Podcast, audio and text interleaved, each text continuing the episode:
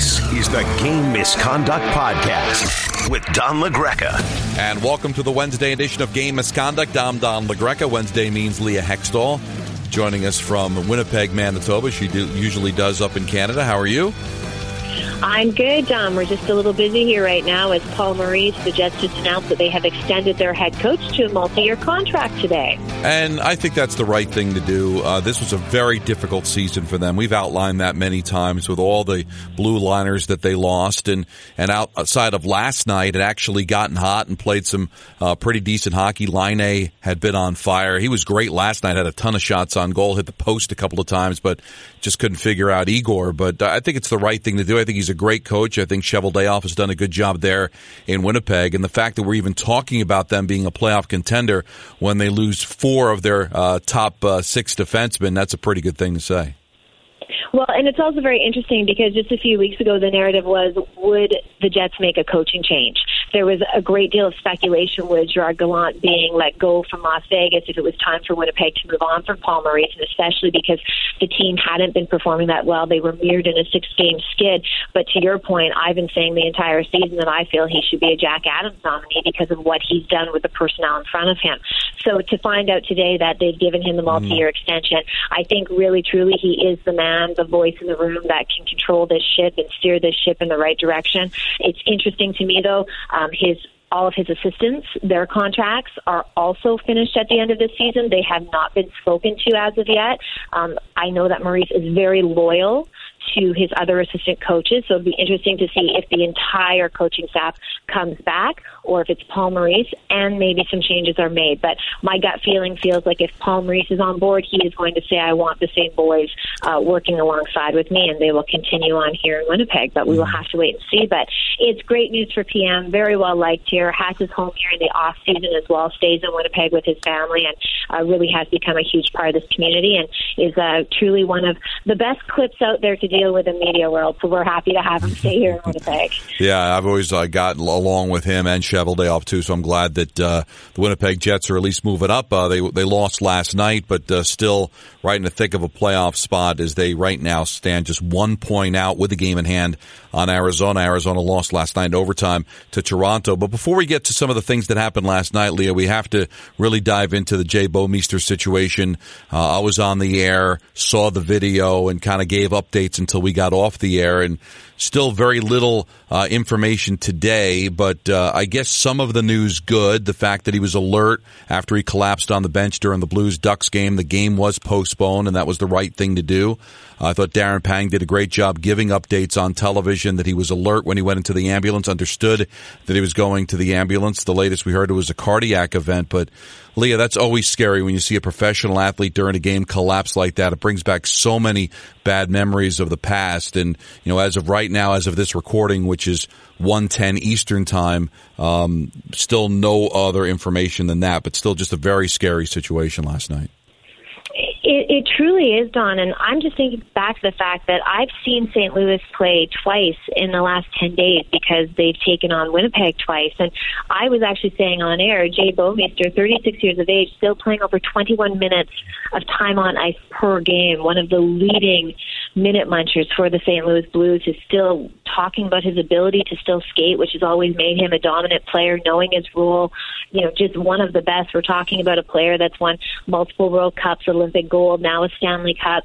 Uh, truly, just you know, seems to defy the odds. And then watching him go down, and you have to give all credit. Vince Dunn immediately was up on the bench hollering. Pietrangelo saw it immediately and was screaming to the refs to get them over. But I have to say, I'm really glad that they postponed the game because we've seen it before when episodes happen where they continue on. And I just think for not just the Blues, but also for the Anaheim Ducks, you saw Ryan Getzlaf standing there at center talking about what was going to happen with the game. Let's remember, Getzlaf played with Bouwmeester on mm-hmm. Team Canada in the Olympics. I mean, all these players are so connected, and I just don't really know how you continue on in a game when that happens. So I was really happy to see what they did. All credit to the medical staff. They always do such a good job. You never want to actually see them have to jump into action, but when they do, uh, it's nice to know. And, and we're thinking about Jay Bouwmeester today, and you know, it's it's been interesting. I mean, TJ Brodie in Calgary had an episode earlier this season. It's you know, you see these elite athletes, and they seem like that they're you know superheroes in some way, and that they can't be touched because they're all in such great shape. But you know, we have to remember this is how taxing it is on their bodies, and it'll be interesting to uh, see uh, the developments for Jay Bouwmeester, and we, you know, we just wish him all the best. Uh, now let's get to actual um, injuries too that are affecting some teams. Edmonton, they did get a big win last night over Chicago. They still have Dry Draisaitl. Ryan Nugent Hopkins had a good game last night, but you can't lose Connor McDavid and not have it affect you. Uh, this could be devastating out for the next two, three weeks with that quad and that's that's a really tough thing to overcome. Again, they still have very talented players on that team, and they're still in the thick of things. And that was a big win last night, but this could be a really hard two three weeks for Edmonton to overcome losing a guy that that is over a point a game guy for you. Well, you saw Draisaitl say it best. McDavid's the best player in the world. Mm-hmm. When you lose that player off your roster, it's going to hurt you, and that's the absolute truth because he is the driver on the team. We've seen Draisaitl and other players have fantastic years, but he is the pulse of that team. Make no mistake about it. The interesting thing about Connor McDavid is out with the quad injury for two to three weeks, and he went to Toronto. And the reason that he's in Toronto right now and not with the team is he's going to see his medical team. Um, as we know, McDavid, after he crashed into the net at the end of last season in the final game, he uh, tore his PCL. It was a major injury. In the offseason, he rehabbed it, and everybody thought it was miraculous that he was back in the time it was. And quite frankly, it was. There was an incredible documentary done here that was aired on Sportsnet after the All Star game, and it was called Whatever It Takes. And it went through with McDavid and his team what he went through. He saw multiple doctors, and most of the time, you're going to have to get surgery. That's what would be, you know, suggested by doctors for that type of PCL injury that McDavid had. And he had a doctor down in LA saying that he thought he could rehab it. And that's what he elected to do. He worked with Gary Roberts, uh, who works with so many elite athletes and his entire team, but he did something like 1,000 hours of rehab, and that PCL reattached without surgery. He worked with former gymnastic coaches. He worked with Tracy Wilson, who's an ice dancing Canadian Olympian and world champion, about his edges and getting him back skating. And they rehabbed that in the pool. And now he's back with that team in Toronto to work on this quad injury. And I think that really says something about McDavid is that, you know, he has a team of people, and while he keeps the Oilers in the loop, that's not necessarily who's going to determine his rehab he's going to determine his rehab. And I think that's done. I think we're going to see more and more of that in these elite athletes, in this new generation of athletes. They're looking at different ways to control their bodies. And the fact that McDavid didn't have surgery really speaks to the fact that he was looking at different ways to make him the best player he could and for his longevity in his career. So I find it quite inter- interesting that it's a quad injury, two to three weeks, no surgery required, but uh, that Ken Holland and his GM just said, you know, he's gone to Toronto to be with his team, and they don't care. They're like, they're keeping us in the loop and we'll let him yeah. go do his thing. Sometimes that could ruffle some feathers, but if sure. the organization is cool with it, and I don't know whether they're cool with it because there's really nothing they can do about it or whether they just understand that that's how he's comfortable. Um, I don't think it's going to get contentious, but right now, just trying to get him back on the ice and having Edmonton not fall out of it while he's gone. Uh, but you know what? They've only got one player to deal with. Columbus it just every day is more and more bad news. We learned that Atkinson is going to be out two to three weeks. He already missed 12 games this year with the same sprained ankle. Uh, this comes on the heels of finding out Seth Jones is going to be out for the next two months. You know, only the best defenseman on the team. Now, Columbus has done a great job. They're the first wild card. They've lost more man games than any other team in the league. And we were talking about the Jack Adams. I think certainly a candidate is going to be John Tortorella. But how much more can this team overcome and still expect to hang in the race? That's the question. And, uh, you know, I really don't know, but, you know, they seem to be able to figure it out so far. But I, I look at it, and yes, the loss of Atkinson is definitely a hurt to them. But to me, it's really Seth Jones. I mean, this is a defenseman that logs, you know, over 25 minutes a game. Who is going to fill those minutes for them? And he plays against the best players on the other team. So to me, that's the really big loss in Columbus. But, you know, at the end of the day, Elvis has been quite the surprise for them. And if you have a goalie, you have a chance. But there's going to be, I think, a lot more pressure on this team now with these two substantial losses for multiple weeks. So we'll see how Columbus does. But you can't take away the job that John Tortorella has been able to do, and also give credit to the players because this is a team that lost several players, high-profile players. You know, one of them is Panarin, who went to New York mm-hmm. in free agency, and they've managed to find a way, and they're winning. And sometimes it's about the collective unit. You know, you can almost look at them the same way you can about the Winnipeg Jets. The Winnipeg Jets have no business being in the playoff picture for the length that they have with how decimated their defense was, but they're still here. So there's some coaching, there's players putting into different roles, but it will be interesting to me how they replace a player like Seth Jones for this long of time, especially Don at this time of year when it's mm. so critical. Yeah, you look at the uh, Eastern Conference, Columbus, Philadelphia have the two uh, final wild card spots, but Carolina's still in the thick of things. They lost to Dallas, but they're still just two back of Philly, who almost pulled that game off in Brooklyn. They they tied it late, only to give the lead up and come away with no points. But Carolina's got a game in hand. Florida had a big win over New Jersey. They sit just three points back. They also have a game on hand on Philadelphia. I don't. Montreal's played so many games, Leah. They've played 58 games, 61 points. I actually put the Rangers in a better spot. Uh, the Rangers have three games in hand on Montreal, a game in hand on Florida, a game in hand on Carolina, two games in hand on Philadelphia, and they now have 60 points. So it's so wide open there with the wild card teams. Do you even do you, can you comfortably tell me who's in and who's out right now when we once we get to April? No, I can't. And the way that I'm looking at it right now, Don, is I'm not even thinking about April. I'm thinking about the next two weeks.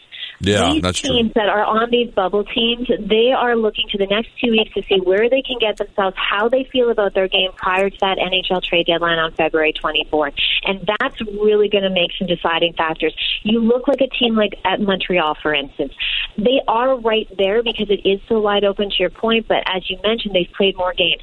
But do they keep a player like Kovalchuk, who just continues to be the good news story of the season, or do they send him because there will be suitors at the deadline for a player player like himself to go play perhaps on the third line on a contender. Um, you know, I look at Carolina. I don't think there's any way that they count themselves out of it, or a Florida. No. But over the next two weeks, I think the the playoff picture will become clearer because we will see who really believes they're still a contender to make the playoffs. Because a few of those teams you just mentioned, they're going to have to make the tough decision: are we selling some pieces, or are we buying in the next two weeks? You know, we're hearing some rumblings. Optimistic was considered too strong of a word that the Rangers might get a deal done with Chris Kreider. And yep. even though it's just a might and nobody wants to use the word optimistic, they weren't even talking a week ago. So I just have this feeling that something could get done with Kreider. And if you lock Kreider up and you consider where the Rangers are in the standings, I'm not really sure there's too much else to sell other than convincing Lundqvist to waive his no trade clause or trading Georgiev. But if you're going to keep Kreider, who easily is the best piece to move at the deadline to get more back, if you lock him up, I could see the Rangers not being buyers. I think that would be silly, but I could see them staying pat. Absolutely. He is to me that it's like a seesaw and there's a tipping point, right? Like which way is it going to go? Is he is it going to go up and he's going to leave? Is it going to go down and he's going to stay? I don't know, but there is optimism because the reports did come out that the agent and the team have started to talk to your point, but I think that if they don't get rid of Kreider, I would agree with you. I think you keep this group together.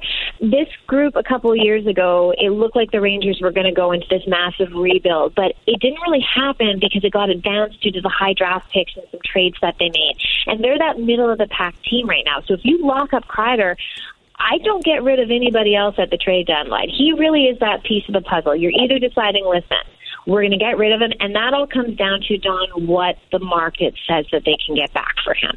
Um, you know, I I think that there's going to be some fairly substantial offers for a player like Chris Kreider, who just I have to tell you, watching him last night he's just a phenomenal player, and he could do a lot on a lot of different teams. So um, I think the Rangers have a tough decision to make yeah. over the next couple of weeks. But I do think it will be tempered by what they're able to get back. If you get a deal that is too good to pass up, then I think you got to let him go, even if there has been some conversations.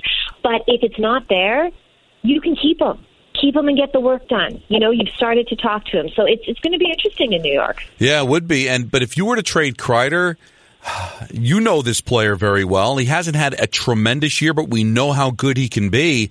I'm wondering what they can get back for Trouba. And it sounds crazy because they just traded for him. But if you're going to move pieces, uh, that's somebody I think you get a lot for, no?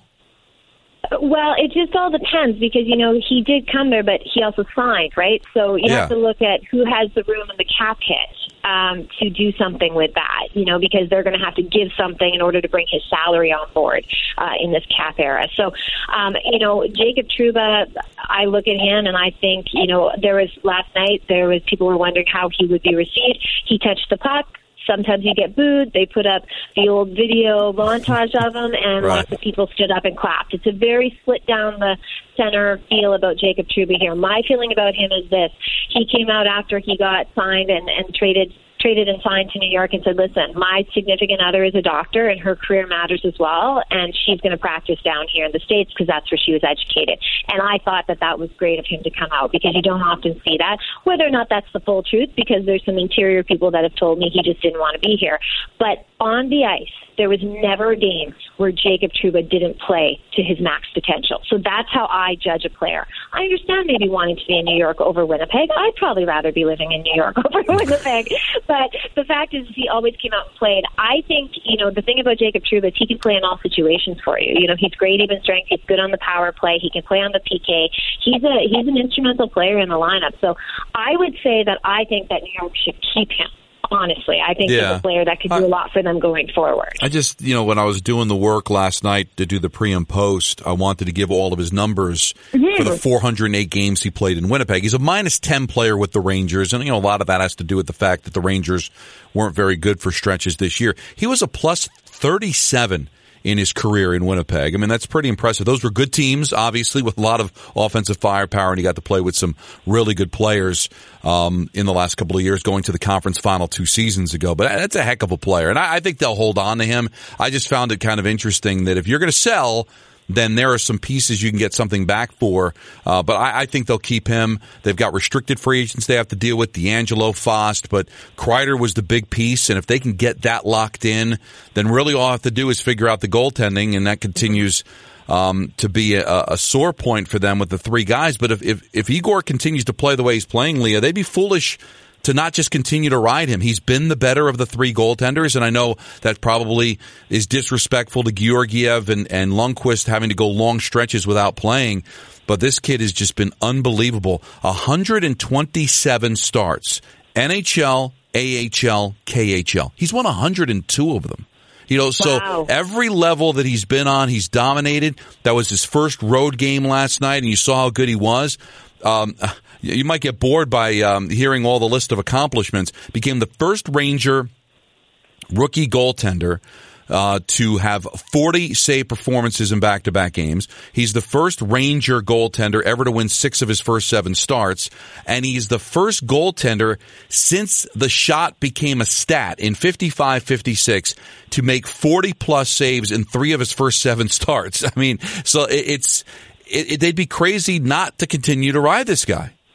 Yeah, and you know, David Quinn mentioned, you know, whoever plays the best is playing in his net, and so far it has been Igor lately. To your point, you know, my question, Don, and you would be able to give me a better answer on this is that listen, I'm of the old adage that you know, with what Wayne Gretzky did for the Edmonton Oilers, making them the city of champions and winning all those cups, and he was still a tradable asset when the time came to LA for what they were going to get back to him. That if Gretzky can be traded, as we've all heard, anyone can be traded. I know that Henrik Lundqvist has a no trade clause, a limited no movement clause, and that it would be very much up to him. But at the end of the day, I would like to know how New York fans feel about moving on from Lundqvist.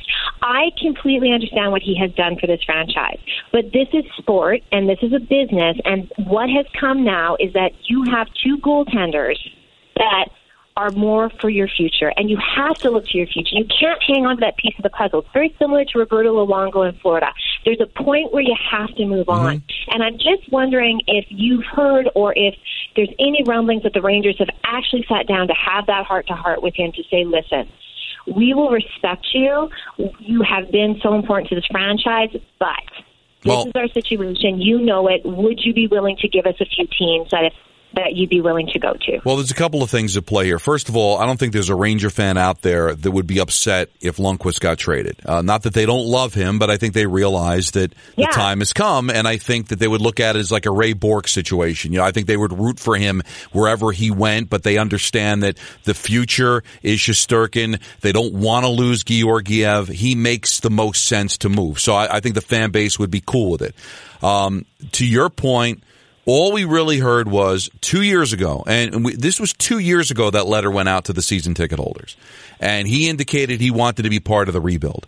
But two years ago, Henrik Lundqvist figured he'd be the starting goaltender for the length of his contract, and he'd get 60 plus starts a season, and that Shesterkin was coming, but there was no idea when he would come and how good he would be. So if Hank two years ago looked into a crystal ball and saw that he'd be going nine, ten days between starts, that Shesterkin would become a star, I think he would probably feel differently about it. So I haven't heard if there's been any conversation. I do know they're very sensitive to it. They're not going to force anything. They're not going to force Hank into anything. But I would not doubt if there has been conversation over the last few days. Hey, how do you feel now? How do you feel about the possibility that if we can get something done to the place where you'd be comfortable going, would you waive the no trade? Because Hank is a very proud athlete. And to me, as much as he'd love to be a Ranger for his entire career, I would think you'd want to honor what you believe you have left. And if you think you've got 100 games left in you, why would you leave that on the table just to say I was a Ranger my entire career? Wouldn't you want to get those 100 starts someplace for a team that could win you another Stanley Cup? I, I think he would he would do it, but I can't get inside his mind, Leah. But things have changed dramatically over the last two years. I would think that if you approached him with the right team, I think he'd waive it. And the fact, though, is is that if you are going to go to a contender, Lundqvist may have to come to the terms that he's a backup now in the NHL that his time, if he wants to go to a contender, is that means he's going to be backing up a starting goaltender. Doesn't mean that maybe he can't overtake that job if the other one falters because he still has it in him. But that's the reality of his situation right now.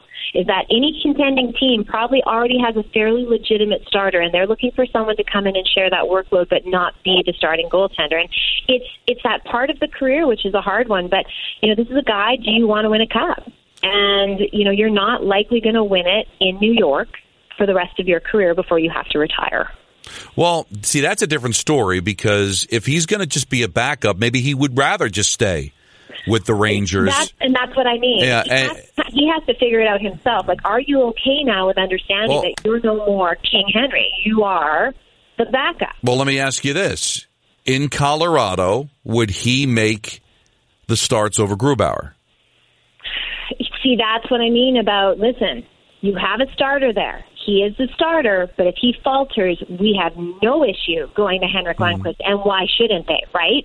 And then he has a chance to overtake that job. But coming back to the determination, because it looks like he's already doing this in New York, you have to wait for your shot, and then when you're in there, you got to win. You're not, you can't rest on those laurels of being the goaltender and the legend that you've been, you're back to the start of your career where you're fighting for your time in net. If you're, he's already doing that in New York by the sounds of it. So if he's going to do it there, why not go to a contender and fight for your minutes there? Yeah, I just think that it's it's a losing battle with Shesterkin, right? Because even if Shesterkin would falter, it still makes sense to continue to ride him because yeah. he's the kid, he's the future. Where if he's in Colorado, I don't know if the Avalanche are married to Grubauer. I think they like him, no, but if he loses a few games in a row, bang, Hank jumps in there. And, you know, where else could he go where he could possibly win a cup? To me, that really seems to be it. Because I think Colorado is legit with their forwards. St. Louis doesn't need a goaltender. Dallas doesn't need a goaltender. I mean, could Vancouver improve? With Henrik Lundqvist between the pipes? Maybe, but they're maybe, but their young guys are pretty good. And yeah. their goaltending is what has really been, you know, really leading them this year. Besides other things, their goaltending has been very solid. But Colorado, you know, you never know, right? It just it all depends. But I'm just it's interesting to me. You know, we look at this and we look at you know the story of Henrik Lundqvist, and it's going to be interesting to see how this plays out. Yeah, and it's going to be very interesting, and uh, we've got a few weeks. But the one thing that JD and Jeff Gorton and Chris Drury and um, to a certain extent Glenn Sather they're not going to get pushed around. They're not going to make a deal for deal's sake. You saw the way they handled no. the Lias Andersson situation. He demanded a trade. They didn't think it was worth it for the franchise. They ended up keeping him. Um, that's the same thing with Hank. They're not going to make a deal just for the sake of making a deal. They're not going to cut off the nose despite their face. They'll be patient. And if we get to the deadline and they don't like what they hear or they can't convince Hank otherwise, then they'll try to make this work. So uh, Toronto's already off the table for Georgiev. Um, I, I, I think there may be other teams that might be interested, but if the deal's not worth it, um, I think they've made it clear they're not going to get pushed around and be forced into a situation. They're professional that way. You ready for some tweets? Because we've got some responsibilities Absolutely. to make up for for last week. I hope you were Yes. thinking because Tom did remind us. He said, uh, first we wanted to talk about his Blackhawks. He feels they got to get at least five points on this three game Western swing uh, to officially stay in the post uh, season race. I, I don't, I don't buy that. I mean, I look at Chicago right now. That was a tough loss last night, and they got a lot of teams to climb over. Uh, but they do have uh, some games in hand, so I don't know if they need five of the of the six. But uh, we'll see what happens there. But he wanted to talk about that his goal song, and this was something if you missed last week, somebody had asked us about uh, your goal song, and you said you wanted to think about it. I said it would be Freedom by Rage Against the Machine. He says he'd go with Limelight by Rush with an honorable mention of For Whom the Bell Tolls by Metallica. You've had seven days to think about it, Leah. What is your goal song? All right. I have given this a great deal of thought to the point where I'm a little embarrassed about how much time I spent thinking about this. But first of all, this is really hard, just so everybody knows. I have a great new appreciation for, you know, baseball players and their walk up songs because this is really difficult. But one of my very favorite artists is Elton John. Okay. And my goal song would be The Bitch is Back. That's well thought out. I think that would be that would be terrific, and I think the fans would love hearing that 50, Yeah. 60 times during the course of the season. How about that? There you go. Uh, Chris wants to know, first of all, hi, Don and Leah. With Columbus losing both Seth Jones and Cam Atkinson for an extended period of time, should Torts be the coach of the year frontrunner if they make the playoffs, considering the roster turnover they had to start the season? We kind of talked about that, but right, it's Mike Sullivan. It's it's John Tortorella. It's Paul Maurice. I mean, there's a few names you can come up with a bunch, and and I have a vote uh, as a broadcaster, which I'm very very proud of. And I always kind of lean towards teams that surprise me, that overachieved. But that, as much as Torts has done a tremendous job, and certainly the playoffs are not a lock, there's a lot of coaches that could be proud of what they've been able to accomplish this year. Absolutely. And, you know, I know that Mike Sullivan has the two headed monster in Sidney Crosby and Evgeny Malkin, but I look at just the injury situation that has gone on in Pittsburgh, and I really look and I, I don't think sometimes he gets enough credit for what he does because he has those huge names up front. But I really believe that Mike Sullivan needs to be in that conversation this year. Yeah, because you know Pittsburgh is as good as Columbus has been. Pittsburgh's been amazing. They've tested Washington. They could still win the division. Heck, they can win a cup despite all of the guys Yep. that they have lost and and and guys that have that have underachieved for them this year. Uh, Aaron says, "Glad to hear Jay Bouwmeester is okay." My question is, would the Coyotes consider moving Phil Kessel at the deadline? Not too long ago, he was considered an elite scorer, but it just doesn't seem to be a fit there. They can swap him for an NHL player or assets. I don't think they're going to move on from Phil Kessel. I know that a lot of people come down on Phil Kessel, but go look at his stat sheet. He's a perennial 20 plus goal scorer no matter where he goes, and he also stays healthy. And that's something that you need. The big conversation point that has been uh, up here is would they consider flipping Hall? Um, you know, Hall's situation hasn't changed. He's going to be a UFA at the end of this season. And would they, if somebody comes calling, say, okay, we're not going to make the playoffs. We brought him in for to make our team better and uh, exponentially better. But would they consider trading him at the deadline? Um, but uh, I think Kessel stays there. I don't think they're in any way, shape, or form um, ready to Yeah. change that narrative. And you also have to remember who the head coach of Arizona is. They have a long-standing relationship. They do. Back in Pittsburgh with Tocchet. So there you go. So I think uh, he's a big fan of Phil Kessel, and I think Phil Kessel stays. But he's been a disappointment. Just 12 goals, 33 points. He's a minus Absolutely. 23, which is incredible. Nobody's even close to being uh, that bad in the plus minus, which I understand is an overrated stat. But when it's that jarring, uh, it's a bit disturbing. However, that's a team that has aspirations of making the playoffs. And when you take a look at their roster, there's not too many guys that have as much playoff experience as Kessel does. So that could certainly help if they were to sneak into the playoffs and hold on to him. So I, I think I'm with you. Hall's a different story because they, he, again, he's been somewhat of a disappointment really all year long. He's only got eight goals and I don't know how many he's had since he joined Arizona, but not many, um, since he came over. Uh, actually, yeah, it's, uh, he has eight. Eight of his 14 have been with, um, with the Coyotes. Uh, that's not great. And because he's a free agent, maybe you move him. But I, am with you. I think Kessel's got too much experience to let him go if you think you're a playoff team. And I think they are. I, I think they, heck, they can win that division for God's sakes. Yeah, absolutely. And I mean, I'm just looking at Kessel's stats right now. I mean, like ever since his first season in 2007, 2008 with the Bruins, he's had almost over 30 goals every season. And, you know, it's just looking at his health. I mean, it looks like here eight of his season's full 82 games and then all that playoff experience, winning a championship. I mean, he's a guy that I just get, you know, he has underachieved this year, but I think there's several players mm-hmm. on Arizona that you could say that for. Yeah, for sure. Um, Troy asks, uh, I don't think he's going to like the answer to this question. Do you think PK Subban will get traded this season, and what can the Devils get in return? Uh, I think he stays a Devil because I don't think they yep. get any value back yep. for him. I agree. I agree. I think the book is out on PK Subban. Um, this is a player that has been electric in his career. You know, obviously in the first few years was a game changer. He has really tailed off. And to me, it just looks like PK Subban has lost his step. He doesn't skate the way he used to, and he can't keep up. And I don't think you're going to get a lot for him. You know, there's also some other things about PK Subban. As electric as a player that he is, and how much personality that he has, it doesn't always work within certain rooms, and that's been the rub on him throughout his entire career. And some people say, oh, it's just because he's got personality, but there's other things to it. I mean, you look at the fact that as talented as he is, and you know, Team Canada, he was always kind of on the outside looking in. Um, there's reasons for that, and so I I really don't think they're going to get a lot for him. He is not the marquee defenseman anymore that he once. No. He's not. And, you know, I had somebody tell me off the record when the Devils traded for him. And I was I was positive about it for a bunch of reasons because I still thought he had a lot left. And for a team yeah. like New Jersey, you know, they needed a kind of a marquee player. Um, now that Lou Lamoriello is gone and they can kind of promote players, he seemed like a very marketable commodity for a Devil team that's kind of been stale since going to the final in 2012 and seeing all their great players like Stevens, Niedermayer, Brodeur uh, move on. And somebody told me, you know, there's a reason he's been on three teams. You know, as good as he's been, there's a reason Montreal traded him. There's a reason Nashville let him go. And we're starting to see that, you know, I, I like him as a person. I really do.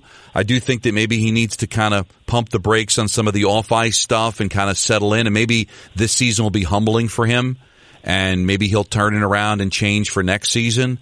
But it, that's been one of the biggest disappointments, I think, uh, of this season has been how how much he's dropped and how he really has contributed very little to that Devil team this year.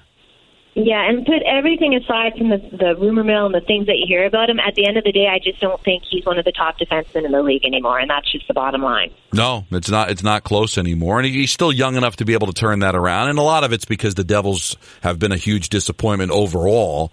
So, you know, you change coaches. They're going to have a new general manager next year. So you, you fire a coach, you fire a general manager, you trade your best player in Hall, you know, so there were so many expectations going in and it's been a complete dud. And that's, that's a complete overhaul rebuild, right? I mean, they're going to go into oh. next year, new coach, new general manager. I mean, who stays, who goes? They don't have any goaltending. I mean, they're, they're starting from scratch there in New Jersey. Yeah, it's you know the facelift is on, and they you know they need to make sure that they put that out there to their fan base. No jacking up ticket prices here this season because it is it's an overhaul, and it needs to be an overhaul, and you got to do it right. There's no way around it. So many teams try to skip that process and go out and get the big name players and do all that, and then it falls. And there's only one way to do it, and that's draft, develop, and build the team. And it takes a long time, but it's worth it if you do it right. I think you may see next year, Lee. I wonder what you think of this. Scott Stevens, head coach, Marty Brodeur, GM. Hmm. Hmm. I will say no to Marty Brodeur being GM because I don't think he wants it. I don't think he wants to work that hard. And I don't mean that as a slight. I just mean that I think he likes his position now um, being just a part of it, but not being the guy who has to be there 24 7, seven days a week. Because don't get it wrong, that GM role it's a worker. It's going to age you by 10 years. And I think Marty's enjoying his life. But you could be right. I mean, you talk about bringing the, you know, just the best parts of their past to their future and their present. And those would be the two guys. But uh, we'll have to wait and see. But um, I'm a big Scott Stevens fan. So I would love to see him get a, a crack at the coach. Well, the reason I say Brodeur is one of the reasons he wanted to go to St. Louis at the end of his career was A, to play, and B, because he felt like there was management opportunities to, to learn. And he did get a chance to learn there after he retired. He stayed on with St. Louis. He's now uh, part of the Devils as the executive vice president. Uh, Tom Fitzgerald hung around. He's got he was the assistant to um, Ray Shero. So maybe if Marty is kind of given a chance to have some help around him to kind of learn a little bit more. I'm kind of with you. Maybe we're a little ways away from that happening. Stevens has paid his dues. He was an assistant on that uh, Eastern Conference championship team with the Devils in 2012. Went to Minnesota, was an assistant there. Uh, I, I, think he's paid his dues to at least get a shot to be a head coach. So I think that might be a little bit more logical right now going into next year than maybe Brodeur. Yes, and it all depends too, Don, what they d- decide to do on the ice, right? Like you have to bring in a coach that matches your personnel and your players, and so that's a big point of it. You don't build around a coach; you build around what you have and what you're going to get. So it's going to be interesting in New Jersey to see how they figure out the pieces to the puzzle because they've got a lot of pieces to put in place. Well, I know you're very busy, and I didn't mean to keep you as long as I did, but um, it was fun. There was too much to talk about today. No, it's a great day. It's uh, it's just that time of year where everything's just getting. It's the best. It's the most wonderful time of the year, as they say. This and Christmas. So there you go. Trade deadline's always a fun time because it means we're getting close to playoffs, and that means we're getting close to the best hockey of the year. Yeah, and I know they call it the dog days for a lot of teams. And you saw Boston lose to Detroit again. Like there's some teams that are kind of going through the motions, but yeah, there's a lot of teams where these games are just so vitally important. And with the deadline coming, and you know these deals always come before the deadline, right? The day of the deadline is always a dud because all the big deals happen before then. So we're 12 days away. We could be just a few days away from seeing some blockbusters, and I'm looking forward to it, and I'm looking forward to talking to you next Wednesday. Absolutely. We'll see what we have to chat about when we reconvene. All right. That's Leah Hextall. Joins us every Wednesday. Today, she really came with it with her goal song, uh, the fact that she was at the Jets Rangers game last night, giving us some tidbits on Connor McDavid as well. Always brings a lot to the table. Just three games in the NHL tonight, 730, Montreal and Boston. You know, Boston's got Tampa creeping up. I mean, Tampa's got games in hand, just three games back, eight straight wins for the Lightning. That's right now the best team of the NHL. So the Boston Bruins need to be careful. Montreal is just desperate for wins. Same for Calgary. They're in Los Angeles to take on the Kings. In Chicago, as Tom mentioned, they start this Western Canadian swing. They lost to Edmonton. Now they're going to be in Vancouver. So we'll see if they can get some points and stay in this race. So three pretty important games, uh, the NHL tonight. I'll be in Columbus on Friday calling the Rangers and the Blue Jackets games. So we'll be back with you on Friday, give you the top five of the week. And also we'll take your tweets, which you'd always tag it with hashtag game misconduct. There's a lot of fun. Thanks to Leah Hextall. Back with you again on Friday. This was the Wednesday edition of Game Misconduct. Thanks for listening to the Game Misconduct Podcast. Looking for more Don LaGreca? Hear him on the Michael Kay Show weekdays from 3 to 7 p.m. on 98.7 ESPN in New York and worldwide on the ESPN app. And don't forget to subscribe to the Game Misconduct Podcast wherever you get your podcasts.